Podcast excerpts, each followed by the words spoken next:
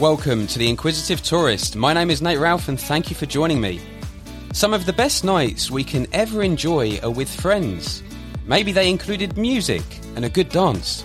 Live bands and D Js can make for some really memorable evenings.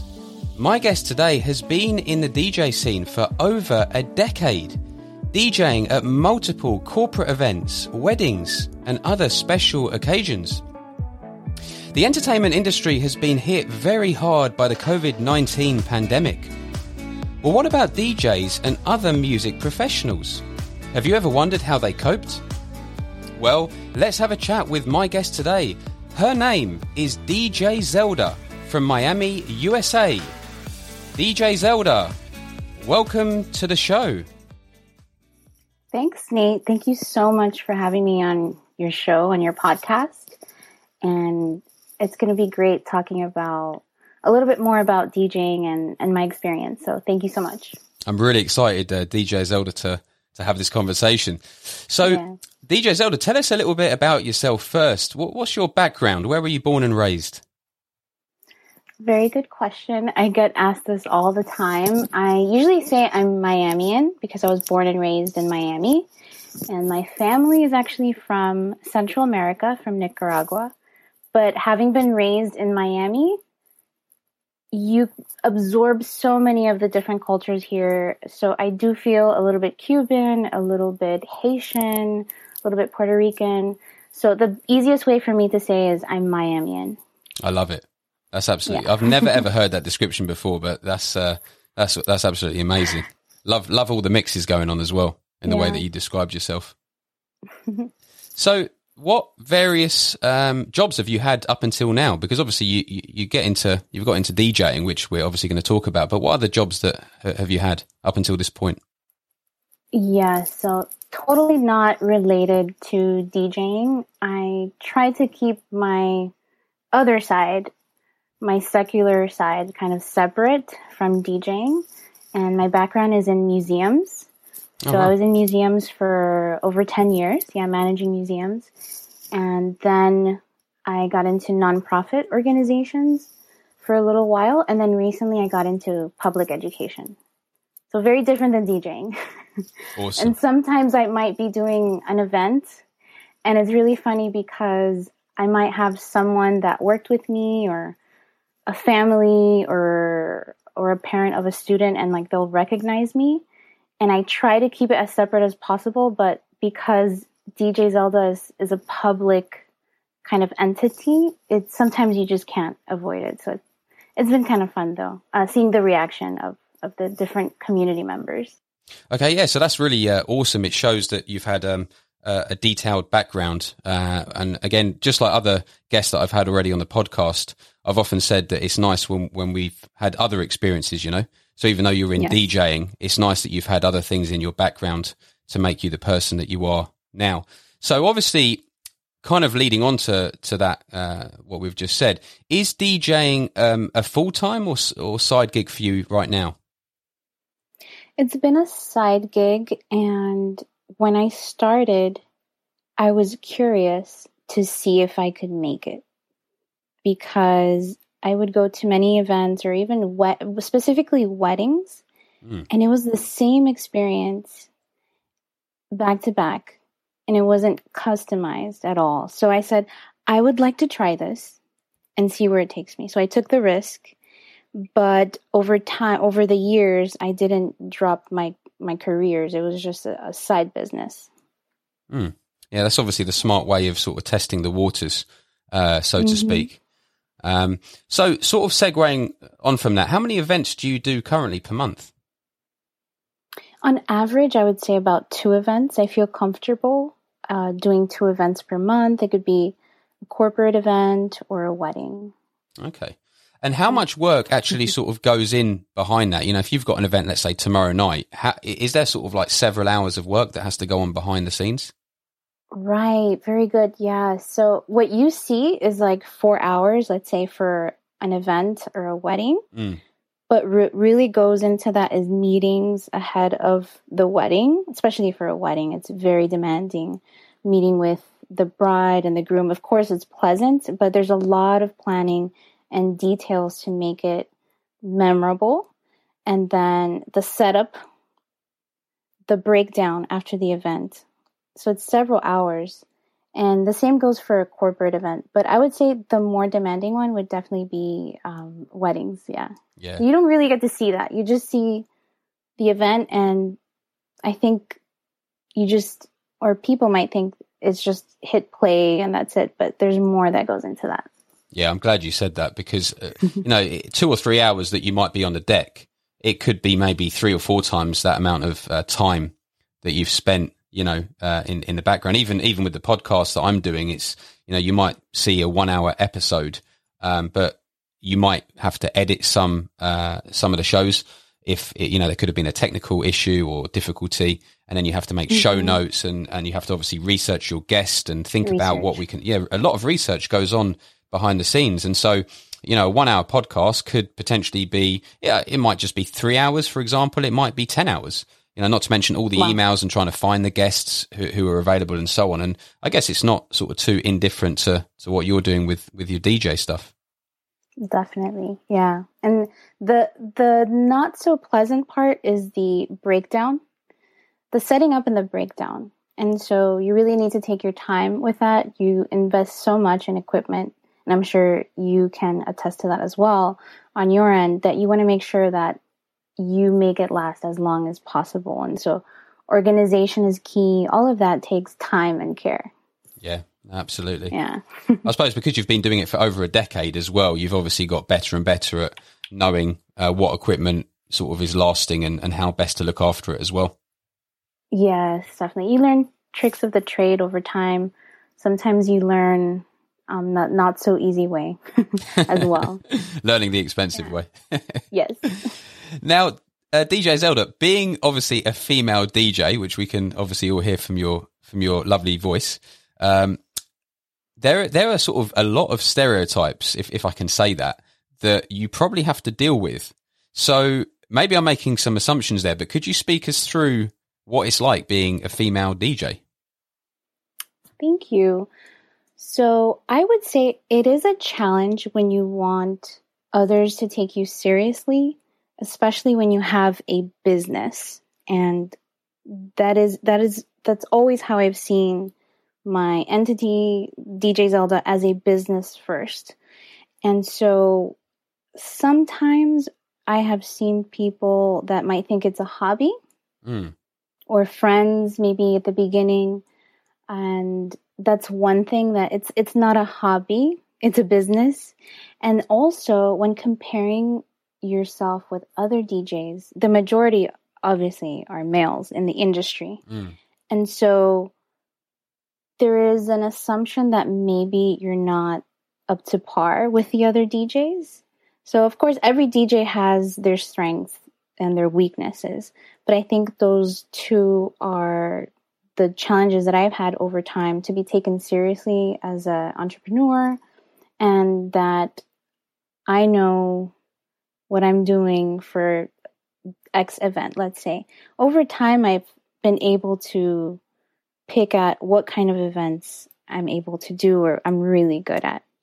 So with time, I've I've been able to get a good, how can I say, reputation mm-hmm. in my community. Mm-hmm. And so word of mouth is the highest compliment.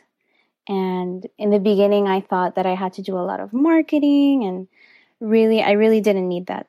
Um, so word of mouth has been has been really key. So do you feel that you've you've got now the respect um, and the support of male D Js that you've come to meet over your over over the decade that you've been do- doing it for?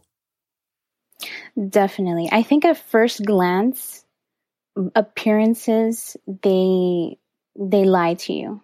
Mm. Um, I was going to say it in Spanish, but I'm I'm trying no, to translate say, say it in, in Spanish. English. Dígame en español, por favor. Las apariencias engañan.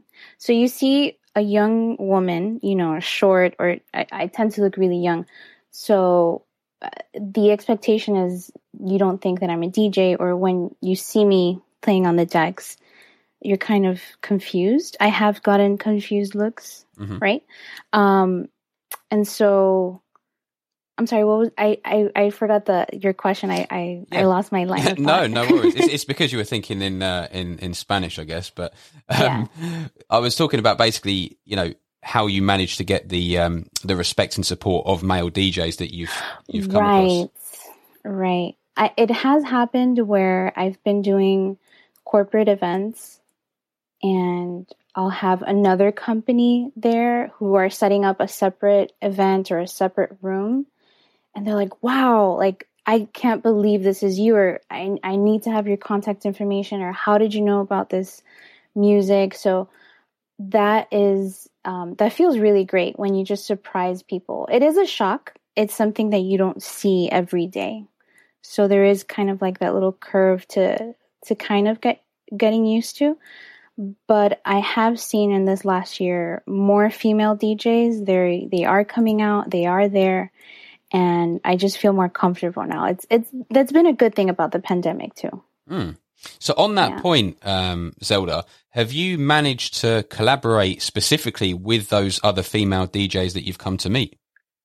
Yes, that's actually been a nice um, the effect of the pandemic, that I've branched out outside of my region, mm. and I've been able to meet other D Js, other female D Js um, from around the world, and been able to collaborate with them. It's been such a beautiful experience, and we are a source of encouragement for each other, uh, support as well, moral support. We even have groups um, where we chat with each other.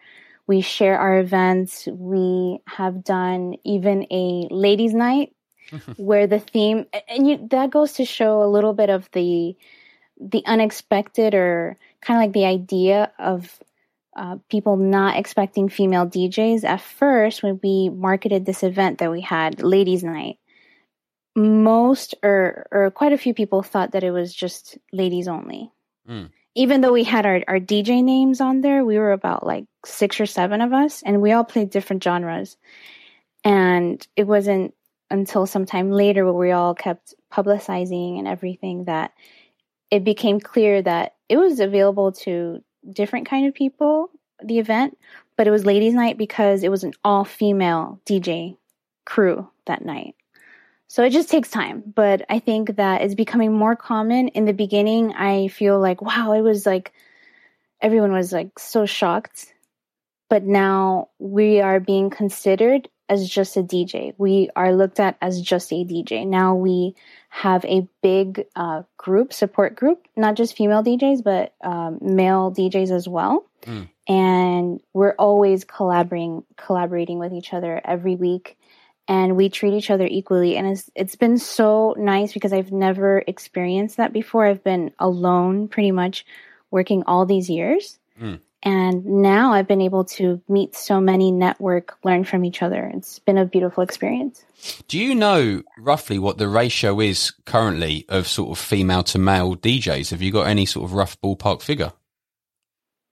I would say maybe about... in my experience, what I've seen, mm, yeah. I would say about ten percent. So it's not much, but they are coming out. And I feel like in one experience, I have um, a friend, shout out to D J Concepts. Um, I didn't know that she was a D J, and she had come to my events mm. online. And then over some time, she mentioned that she D J'd. And I wish I had met her earlier. She's amazing, so talented. Mm. And um, there are have been other D Js that have come out more publicly. Maybe they have gone through a similar experience as I have, that I've been a, I was a little bit hesitant to be so public because of the reaction of of people, but they are there. And also, I've seen an increase of uh, female D Js that just, they're starting and they want to try it out. So they're still learning, but uh, I mean, it's really nice to see that they feel comfortable enough that they can try it as well. And then obviously people like yourself can, can give them that support because you're, you're ahead yes. in the track. That D J that you mentioned, what was her name again? D J Concepts. And, and what country is she from? She's from the United States. Okay, yeah. as well. That's that's pretty cool. Yeah. It's nice that you've got a group going because, like you said, if if another sort of um, uh, lady wants to get into the DJing scene and she can meet other people like yourself and your friends, it's going to give them sort of the moral support to know that they're not alone. And actually, the profile of, of female D Js is is is you know getting better and better. And like you said, within the scene, there's a lot of mutual respect between, you know, regardless of whether you are uh, of what sex you are, you know, you're, d- you're just ultimately a D J, you know, you're all doing yes. the same thing uh, and sharing your love of music and so on. Definitely. And there's a feeling of support because we're all at different levels.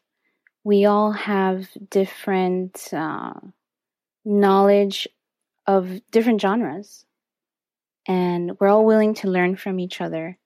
I like that. But also, uh, as a female D J, you have to be really good.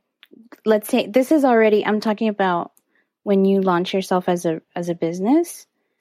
If you put yourself out there to do a corporate event, you have to make sure that you're just as good or more. Because there is that bias or that idea that because you are a female, that you're probably not that good. There's still that, that feeling out there. I still feel that. But the good thing is that the companies or groups or individuals that come up to me, they have come up to me to hire me because they have heard a good reference or they've seen me somewhere. You know what, those are, I think sometimes it's good sort of being the, the underdog, so to speak, because then you can get on the decks and, you know, shaboom, you know what I mean? You you can just surprise everyone and they're like, dang, where where did this come from? You know, in a way, it's nice right. to be the underdog. Yes, yes. And I'm I'm still learning. I'm I there's so much room to grow. There's other genres that I would like to explore. And that's what's really nice about having colleagues that they push you, they encourage you. There's a group of D Js, um, One Love D Js, and they're constantly uh, really pushing, they're pushing one another in the group to kind of try new new things, new genres. Every week we might have like a different workshop. Uh, someone might be teaching other D Js that to scratch, for example. I don't know how to scratch. And so I just find it fascinating and I've been open to kind of learning more about it. Who knows, maybe in the future that might be something that I would like to take up. But um, I know my limits where I am, you know, what genres or what type of events I, I can do.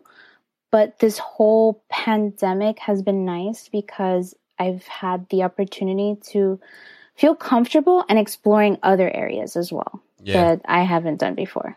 But that's a, a good way of continuing professional development, you know, as, as they have in many professions, and you can have it in yeah. DJing as well. You you were saying that, you know, this sort of um, demand or a, sort of added burden on you as a female to be good.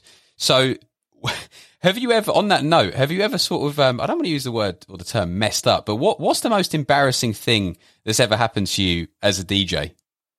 Oh, yes, Nate. It, it, it was so traumatic, actually. Traumatic? That... Yes, it was very traumatic. I didn't think I could recover from it because, like you said, reputation is everything, for me at least, as a female D J. And you mess up one time and it could, people could remember that and they can reference, oh, you're the D J that, you know, messed up. So um, actually one time for a wedding, it was a destination wedding.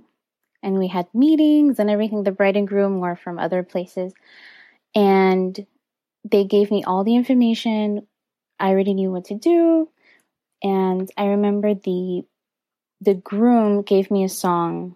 I don't know if you guys have the same tradition, but the groom dances with the mom at the wedding. Yeah, sometimes. Dep- the, depends yeah. how emotional the boy is, I guess. Well, um, for Americans, it's like you have to have a groom and mother dance, and also no, no, yeah, that's that's cute. The bride and father, yeah. So he gave me the name of the song. I never heard it before, and I said, "I'll download it in the morning." And so that was the biggest mistake. So I was in a rush, and I was downloading the song on the way over to the venue. And so I thought I had downloaded it completely. It seemed like it so. And then it came to the moment where I had to play the song, which was a beautiful, very slow, sentimental song. But I had never heard it before. It was, it was, it was very specific to them. Mm-hmm. And instead of that song, it was a Barry White song that came out. And the look on everyone's face, uh, it was just terrible. And it was, you're my first, you're my last, my everything. Oh my gosh.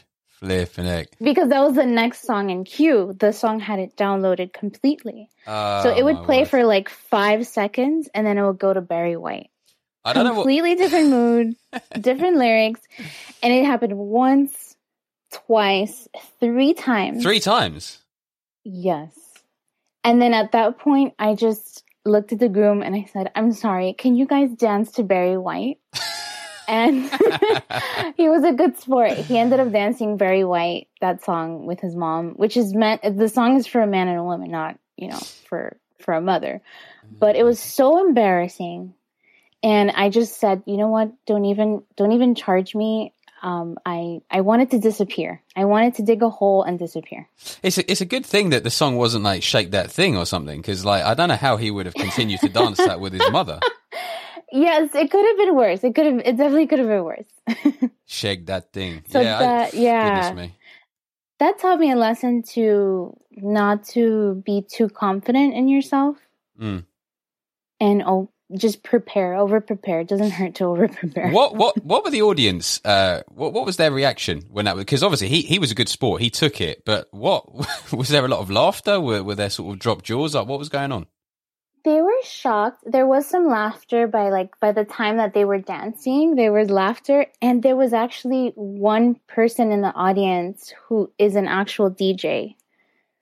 So that made me feel even worse because I looked like I didn't know what I was doing. So, but I did eventually, you know, recover from that. It just, it, it's terrible when it, when it does happen, but it's bound to happen. But, la- but later that night, after all those, um, things had, had, had passed, were you still able to, you know, get the vibe going, get people, you know, all the guests on the dance floor and have a good time? Oh yeah, definitely. Yeah. They had a good time. And we're still friends. The nice thing about all these couples, they end up being really good contacts, really good friends, uh, dear friends, some of mine. We stay in touch over the years. That's really nice. That's yeah. really, and it's a, at the end of the day, it's a funny story. You know, life is not perfect. Life is never perfect. So, you know, if it happens on your wedding day, who cares? I mean, it doesn't ultimately, uh, it's just a funny story to tell, to be honest. Yes, you have a story. Yeah. I mean, for me, if that happened to me, it would just, especially with, you know, Shake That Thing. Or shake, you know, I, I would be cracking up, honestly. I mean, in the moment, I'd want to die as well. And I don't know how my mum would react to that, but it, it would ultimately, these things happen and people would have a good laugh. Oh, do you remember the wedding? Yeah, yeah, this happened. And, and it's it's memorable, yeah. You know, makes life Definitely. memorable. Not everything has to be, uh, has to go perfectly. But changing direction a little bit now, um, when the COVID nineteen pandemic hit, did you assume, as your colleagues, perhaps, that it was the end of your DJing career for a couple of years or however long this, this beast is going to go on for? Oh, yes, definitely. I'm used to doing in-person events, either corporate events or festivals. In Miami, we have many festivals, art festivals, and they're, I mean, they're everywhere. They're on all the neighborhoods. And so I thought, okay, what's What's going to happen? I'm definitely not DJing for the next couple of weeks, then months. But then I started seeing other D Js DJing online. So I tried to do that, but it was t- totally, totally different. A huge learning curve. And also it didn't go so, so good at the beginning. And I almost wanted to give up. Mm. So like when you, at that point that you realized that you could hold virtual events and D J over, for example, Zoom, it, was that one of the, the softwares that you were using, by the way? Yes. The one that seemed the, I would say the most easiest transition was Zoom. You can invite a group of friends or, you know, you really could invite five hundred, one thousand people, depending on the account that you have. Mm-hmm. And it seemed very engaging, like the platform could be very engaging. And I tried it one time, two times. The issue that I had where I thought, okay, this is it, I'm not going to continue, is that half of the people could hear me, but half of them couldn't hear me well. And it was because I had it set it up wrong completely. I mean, it was completely wrong. Instead of sharing sound the right way, I was letting the microphone pick up the sound. So the sound quality was terrible. And then I had people enjoying, having a really good time. They could hear the music, but it wasn't really good quality. They were enjoying just, it was, it was nice because it was an opportunity to be together. There was nothing going on. This was at the beginning of the pandemic. Mm. And they were meeting people, chatting and connecting, networking. It was nice, but the sound quality was terrible. And so I had a few people leave the event because they couldn't hear the sound. And they, I didn't they know actually how told to you fix that? It. They told you that directly? Yes, or, right. yes. They said, you know, love you, but I I need to go. Wow. Uh, so I felt like giving up because all this was new. I didn't know what to do. But eventually I was able to, not under pressure, like on one of those nights that we were just hanging out, uh, I tested my sound mm-hmm. and I learned how to do it the right way. And then someone mentioned that I D J to someone, and that person is a D J, connected me to other D Js. And then we just started doing more international events together, not just locally, but also international events. And it was really nice because let me tell you, to do an event by yourself, the first two events were international. They were in the middle of the day for me because I was thinking of the friends, my friends abroad, some folks in Australia, and I was going two, three, four hours alone. It's very draining. And I was trying to interact with the guests and do spotlighting and all this, and it was a lot. I, I was dead for like two, three days afterwards. But then I once I got it. connected, yes, once I got connected to the other D Js, we took it as a team to do different events. So like five, six D Js. It's very different. They're switching every hour, every forty-five minutes. So you can kind of take a break. Yeah. You know, re re-energize yourself and keep going. Mm. How how would you uh, re-energize yourself typically? It's a very good question. If I'm at an event, I would say when I'm not playing music, I like to interact with the guests. Mm-hmm. Um, I like to dance myself as well. So that's also been a nice thing that I do like to dance. I wouldn't say I'm the best dancer, but when you're DJing all the time, you don't have that opportunity. So even with your Latin background, your Latin roots, you're you're not the best dancer. What's going right? on? People think that you're born like you're, you're you come coming out, out of the womb, of the womb. Dancing yeah, bachata. You already know how to dance salsa. No, it doesn't work like that. Uh, but I have missed out on opportunities to practice because I'm on the D J decks, you know, mixing, and I'll dance for a little bit, then I have to run back or I'm working. And so I did try taking um, salsa classes, so I'm okay. I won't step on your feet, mate. But but um, when I'm not DJing, I can enjoy other D Js. So there are a few, they're all great, but there are a few that I really look forward to, and I, I'm like, this is my time. And that's how I re re-energize myself. That's awesome. And these these D Js that you're that you look forward to specifically, are they all from the, the States as well, or from other countries? They are from the States, from Germany, from France, and they all bring a different energy, different different genres. So um, I'm I'm always amazed at what they can put together. I say we are all putting together food, like we're all cooking something. And so it's like different spices, you know, so I really look forward to all of these different events. Yeah. So getting back, uh, just sort of backtracking a little bit a few minutes ago, you were talking about the, the equipment setups and sharing the sound and so on. Getting back to that technicality, how does, um, I'm quite curious to know how a complex, you know, equipment setup occurs over Zoom. Is it much different from DJing in the traditional sense that we all know? It's actually easier, Nate. Um, that's one thing that when I go to a real live event, I'm going to miss, because I just have to jump over to my desk, connect my controller with a little cable, connects to my desktop, my headphones, and that's it. That's all I need. But an actual event, you need to bring all these cables, um, unload them, unwrap them, tape them. Mm. Oh, that's like the that's the most tedious thing, but you need to do it for safety. Um, carrying speakers, it's quite a workout. So it is different. Okay. Now, you said, you know, you gave us this hilarious story about um, the the song that happened at the uh, at the wedding, but with like, because I know you do corporate events. But have you ever had a corporate event that you've done online, you know, during this pandemic so far, where, for example, sharing the sound went wrong or some other weird technical issue? Has that, has that happened to you? Yes. So it was around the same time towards the beginning of the pandemic. And it was this big event. It was pretty national. And um, it was my turn. All I had to do was play a few songs. Like, it wasn't even a lot. And I didn't have my setup right. And I had set up all this equipment, which I didn't need. It was so simple. But I remember when I played, when I did my, my sound check, mm-hmm. It was fine. They were like, okay, that's fine. But then when it was the actual event, they couldn't hear the music. The quality was not great. So eventually they just said, okay, just play one more song. And it was the songs that were the best were the ones that had a lot of bass. And I guess the microphone was picking up half uh, of the song, let's yeah, say. On the feedback. So, so um, they just said, no, you know what? Just, just, just um, fade it out.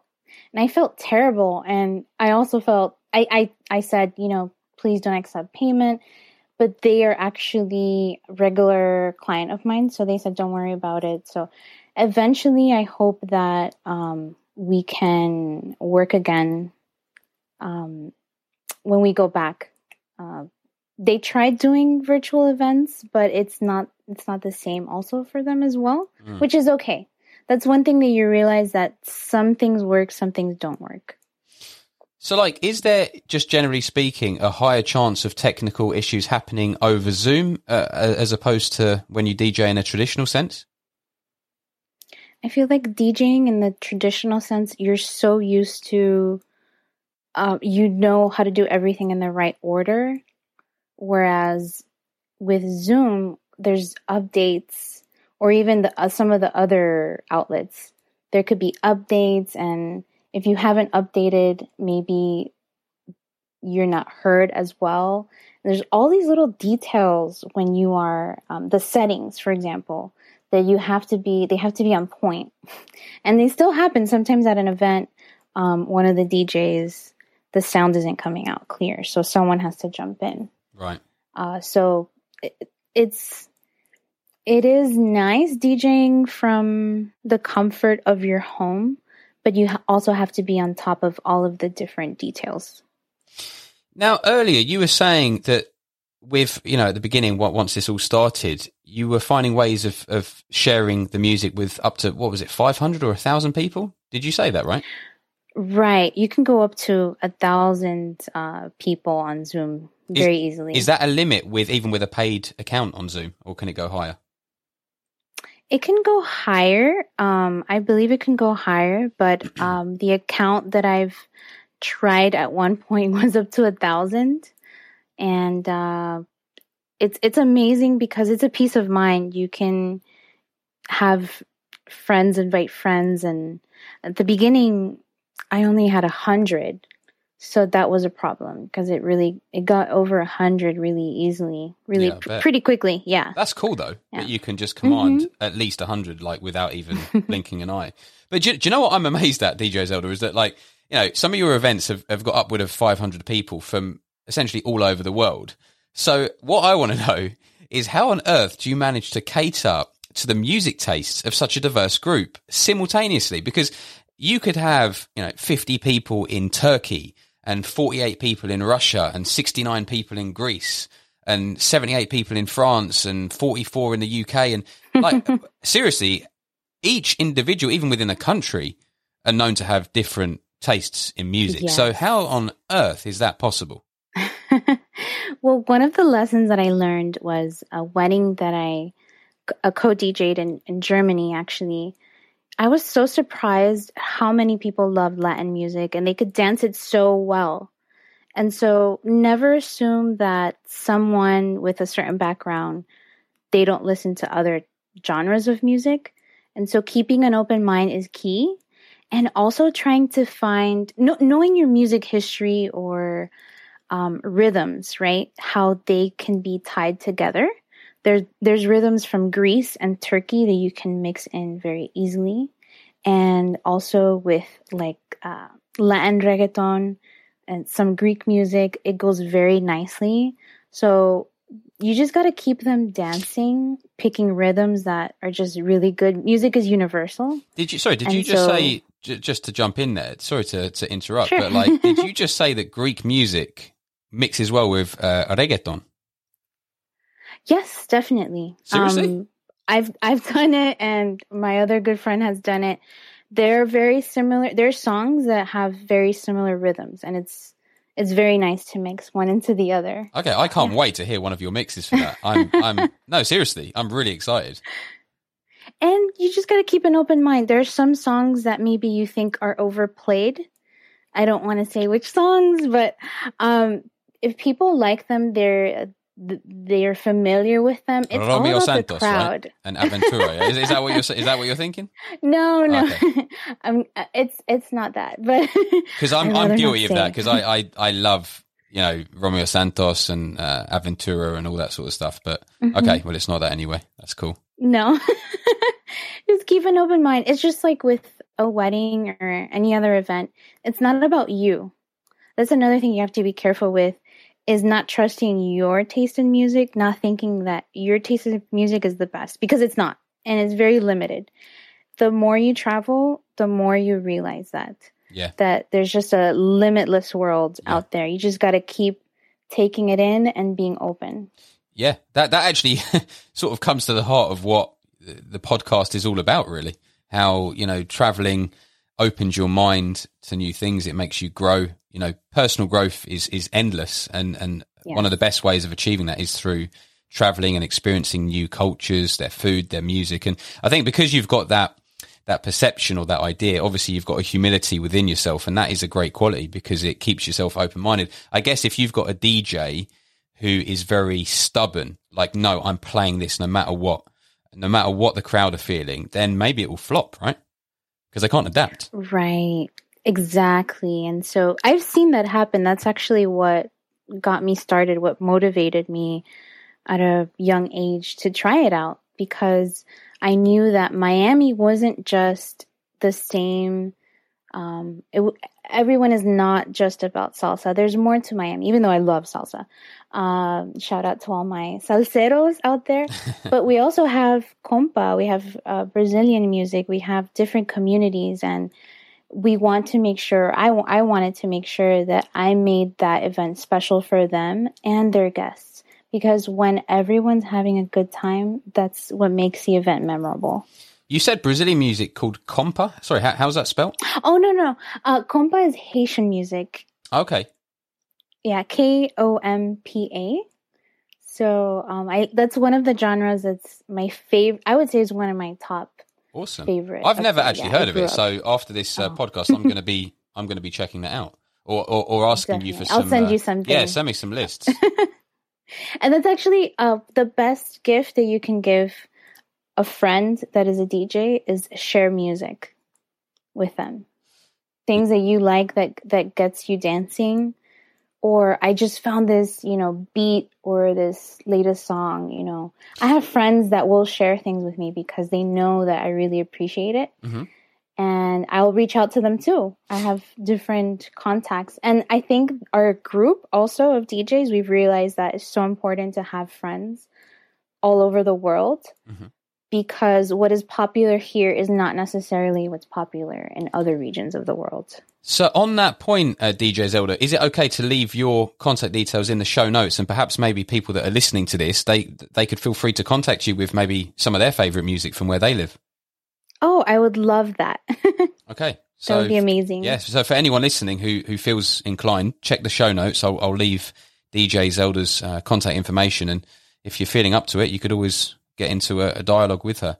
So yes. On that point, again, we've already spoken about this, but just sort of delving a little bit deeper on, you know, for example, the stubborn D J who refuses to adapt versus the, the one with a bit more humility. How do you, or how does a good D J go about feeling the crowd?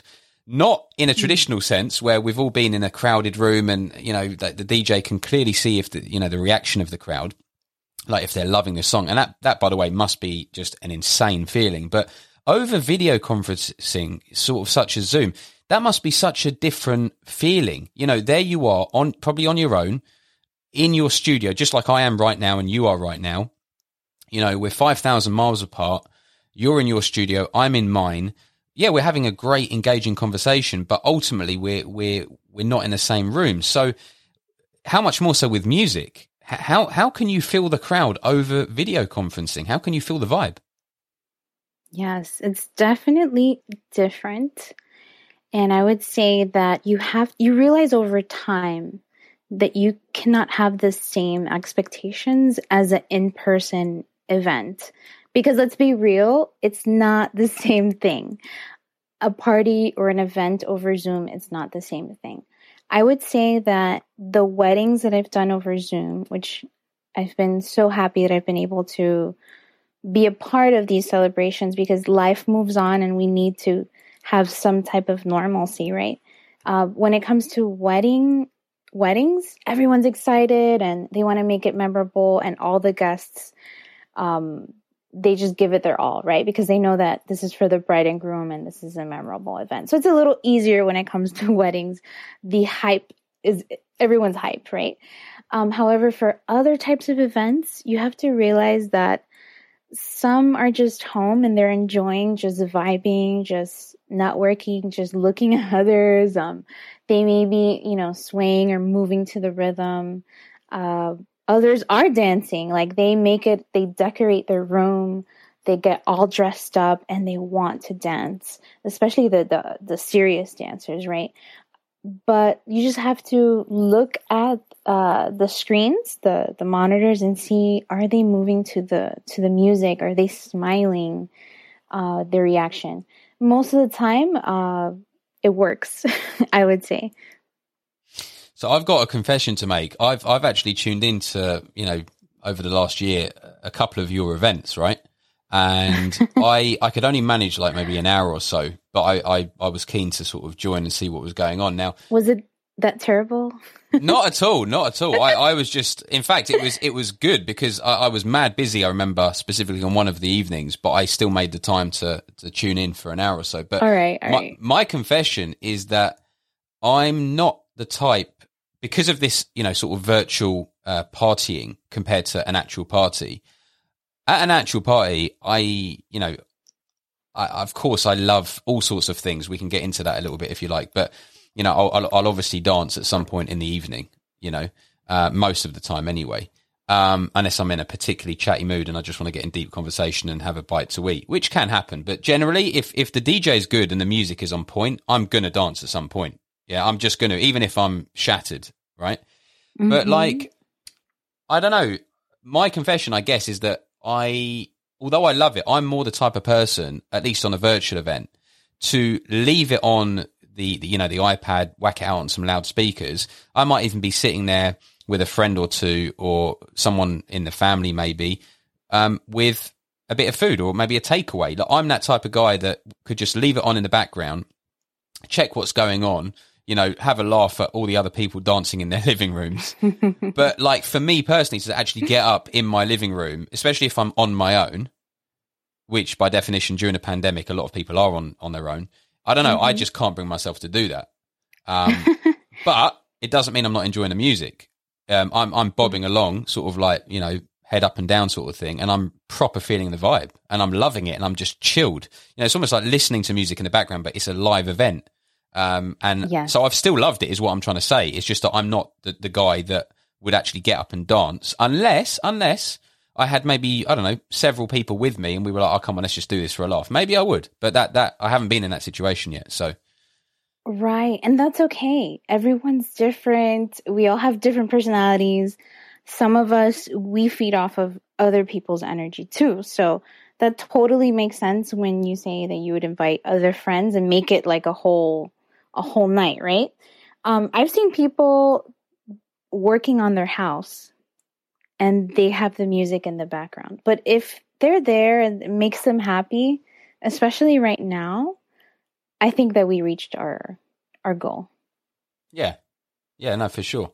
Because obviously, I mean, compared to an actual real party or sort of like a traditional party, you know, I, I'm the kind of person, I, I love the ambience, you know, nice lights, food stalls, mm. you know what I mean? Like meeting old friends, meeting new friends, um, having great conversations and dancing, sort of all encompassing.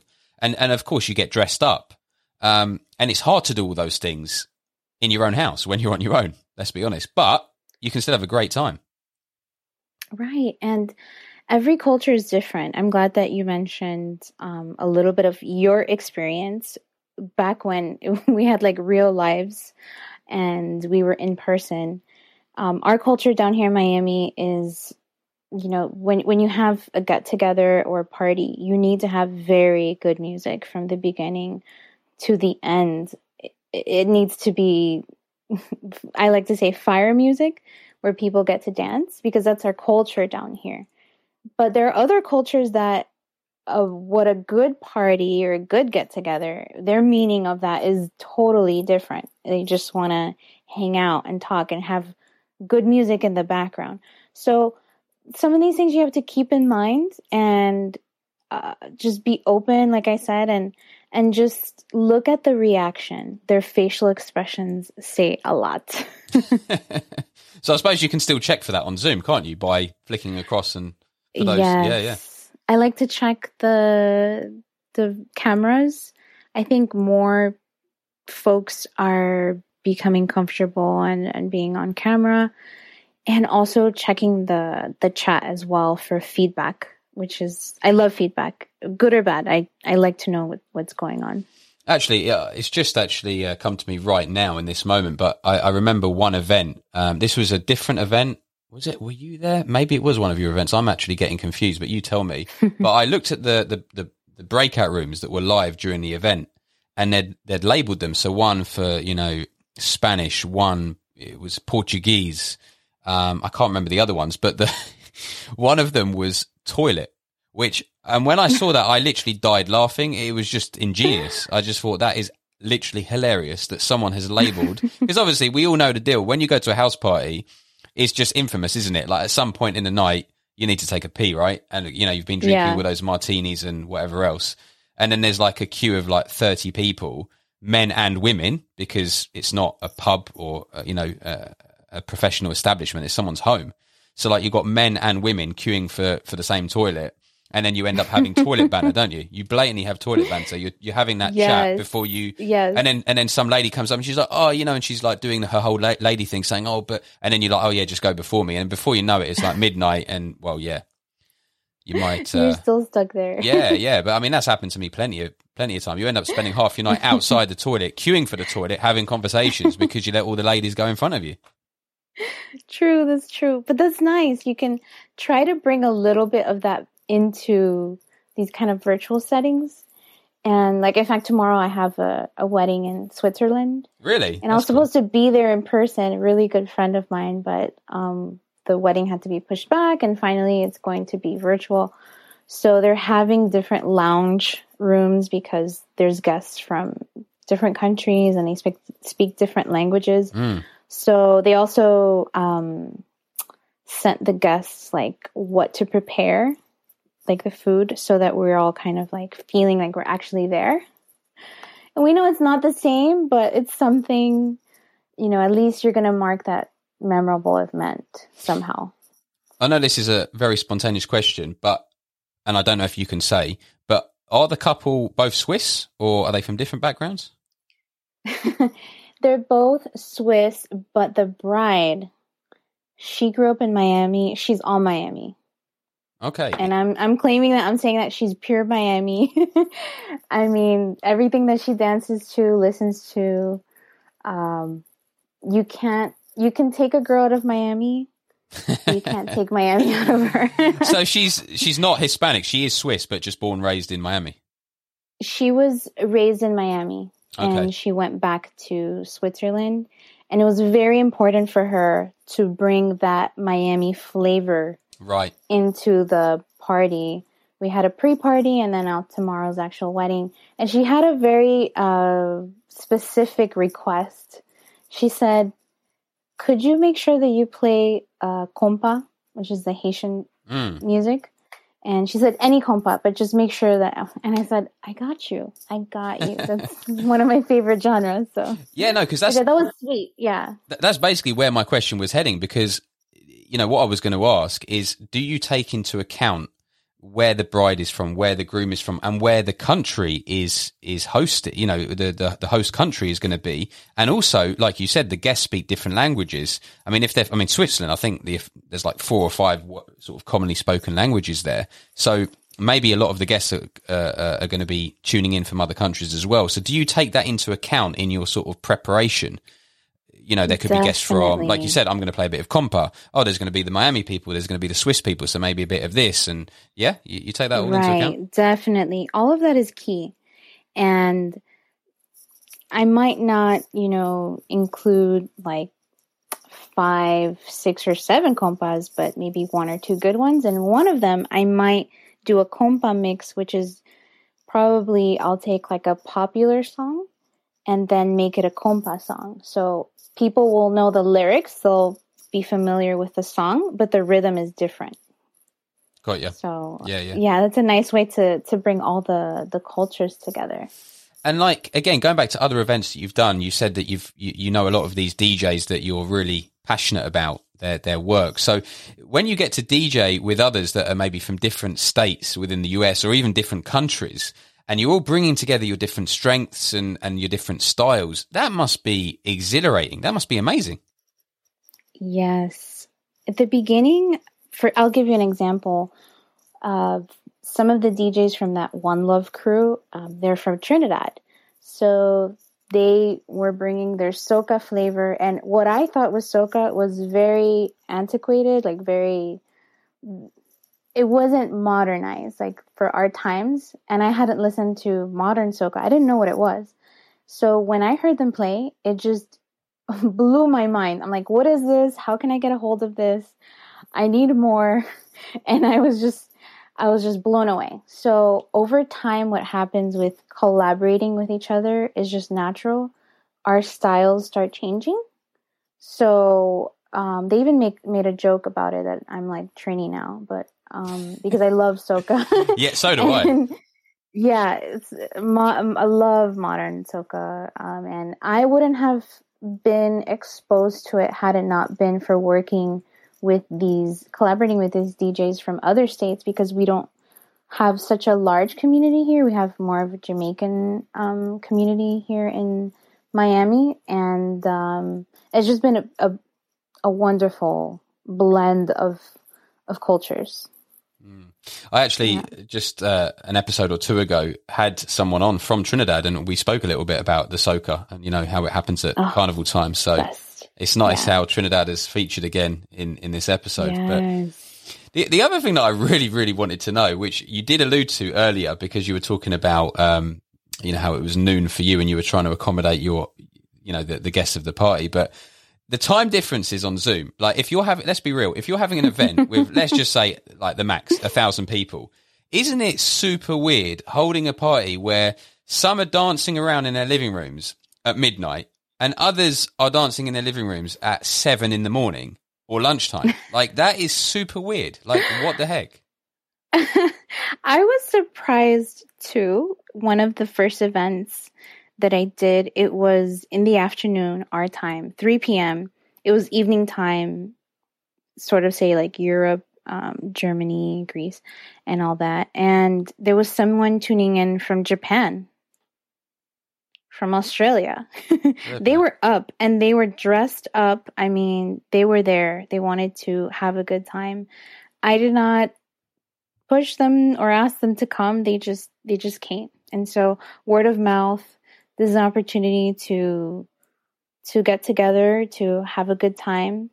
And perhaps what I've seen is that in some of the some of the regions, like I would say in the Pacific, um, I just had a friend who messaged me this week from Turkey. He moved to Turkey. He lives there. There's not a lot going on over there activity-wise, and they're having a difficult time with the um, the lockdowns and, you know, being home so early. And so they they really appreciate these events. Here in the States, they they're becoming more frequent. A lot of D Js are doing events. So I kind of have changed gears the last few months and kind of focused more on doing international events, because I know that there is a need there, and it's so satisfying it, when you get these messages, thank you, and all this love. It just, it means so much to to be able to bring a little smile, bring a little bit of happiness into their lives. I feel like a lot of um, emotion w- within a lot of the things that you've said uh, in our conversation today, and, and again, just then. And do you feel that this has changed you forever as as a, as both a person and a D J? Like, what I mean by that is when, and it will happen, when COVID nineteen restrictions finally ease and life gets back to normal, uh, and it will, guys, it definitely will. Do you think the the D J world has changed forever? No, maybe not just in your case, but in a case of many. Like, do you think that you're going to legitimately continue to host these online events, even, even if it's once in a while? I feel like we have been able to find a new audience. It's so beautiful to connect with people around the world. You may not always understand each other, speak each other's language, but music is universal. And I I have never experienced something like this, to be able to play live. And so, like, I, I would have a outline, like kind of like an idea of where I'm going, but playing online for an international crowd, you kind of, it's more fluid. And I've come from all these years, I've been working in events where I knew what I was doing. I already had a plan. I already know my crowd, you know, my, my audience, my community, whether it be a festival or if I was preparing for a wedding, it was all ready. But then now I've had to learn how to adapt, how to learn, how to receive critique, uh, how to explore new things, new genres, try new things. And is it's a, such a valuable experience. And I think it's going to keep It's going to keep going. I definitely, speaking from my personal experience, I want to keep doing it. Probably not that frequent. And when we go back to the normal, obviously, um, we might not be have such a urgency, I would say, to meet in the same way.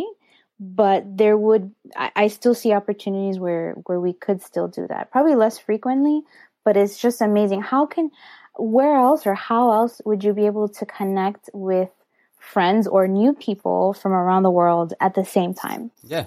And you could even make maybe a, a hybrid event where, like, you know, before we might yeah. not have necessarily thought about those things. I know there's obviously YouTube yeah. streams and things, but it's mm-hmm. quite a novel idea to tie people in over Zoom where you can actually see them as well. Like with a YouTube link, you don't see the, the, the guests, but with, with Zoom yes. you do, don't you?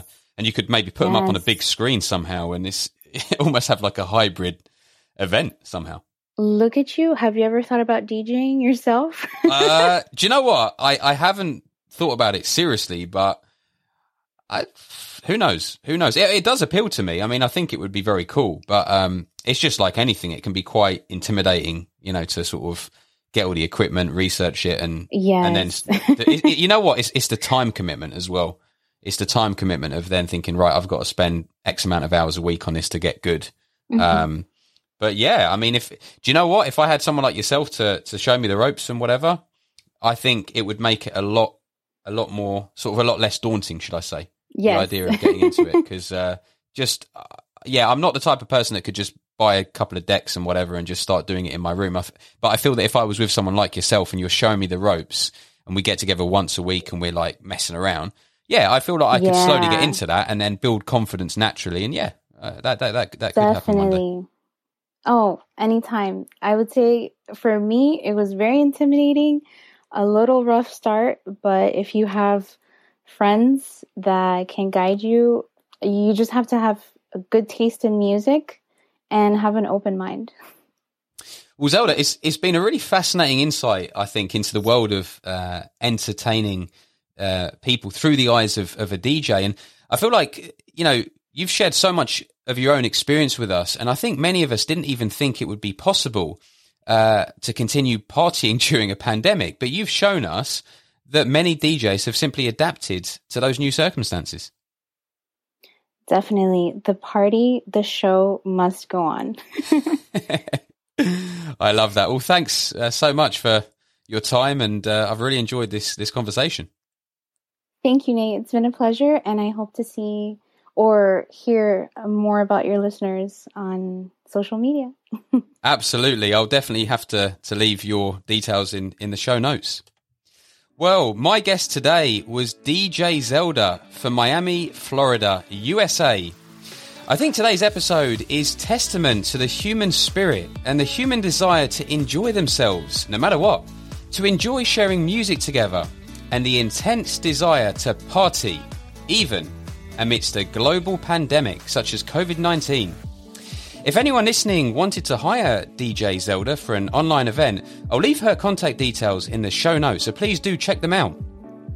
If you've enjoyed today's episode, please do share it with a family member or friend who you think would get something out of it. My name is Nate Ralph, and you've been listening to another episode of The Inquisitive Tourist.